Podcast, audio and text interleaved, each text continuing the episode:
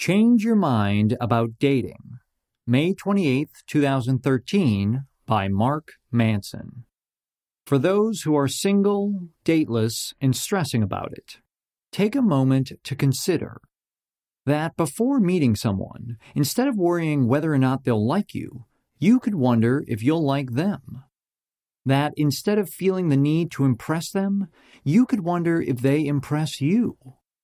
That instead of sitting there silently wondering what to say next to make them like you, you could sit there silently wondering what they will say to make you like them. That instead of waiting around for a phone call, you could find something else to do while they wait for your call. That instead of worrying if you're tall enough, or good looking enough, or skinny enough, you could decide whether they're too superficial to recognize your great qualities. That instead of trying to come up with the perfect date, you could decide that someone who really likes you for you doesn't need a perfect date.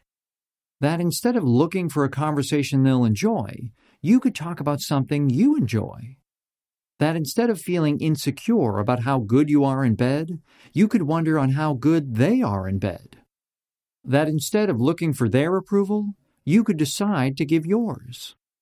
That instead of getting upset about why they don't want to be with you, you could decide that it means you probably wouldn't want to be with them. This may all sound a bit selfish, but in fact, it's called having strong boundaries and high self esteem. Only making time for people who make time for you. Only being interested in dating people who are interested in dating you. Worrying about what will make you happy instead of what will make someone else happy. Looking for a person who meets your needs instead of trying to always meet theirs. Changing yourself to become who you want to be, not what you think others want you to be. Maybe you're thinking you don't have enough experience, or that you're not cool enough, or you're not good looking enough to decide if someone else is good enough for you. It's that sort of thinking that got you here. It's time to change your mind. You're the only one who gets to live your life. Take it seriously. Have standards. People are genuinely attracted to someone they can respect, to someone they can trust. If you're constantly looking for approval for what to say and how to feel, how could anyone respect or trust you? The questions above are designed to change your mind, to change your mind about how you are going about dating and going about meeting new people. Maybe you've searched for tactics or strategies to make others attracted to you, to make them want to be with you, to lust for you. This mindset leads to unattractive behavior. This mindset creates your anxiety, your insecurity, your need to impress others, to try too hard, to say or do things that don't feel like the real you.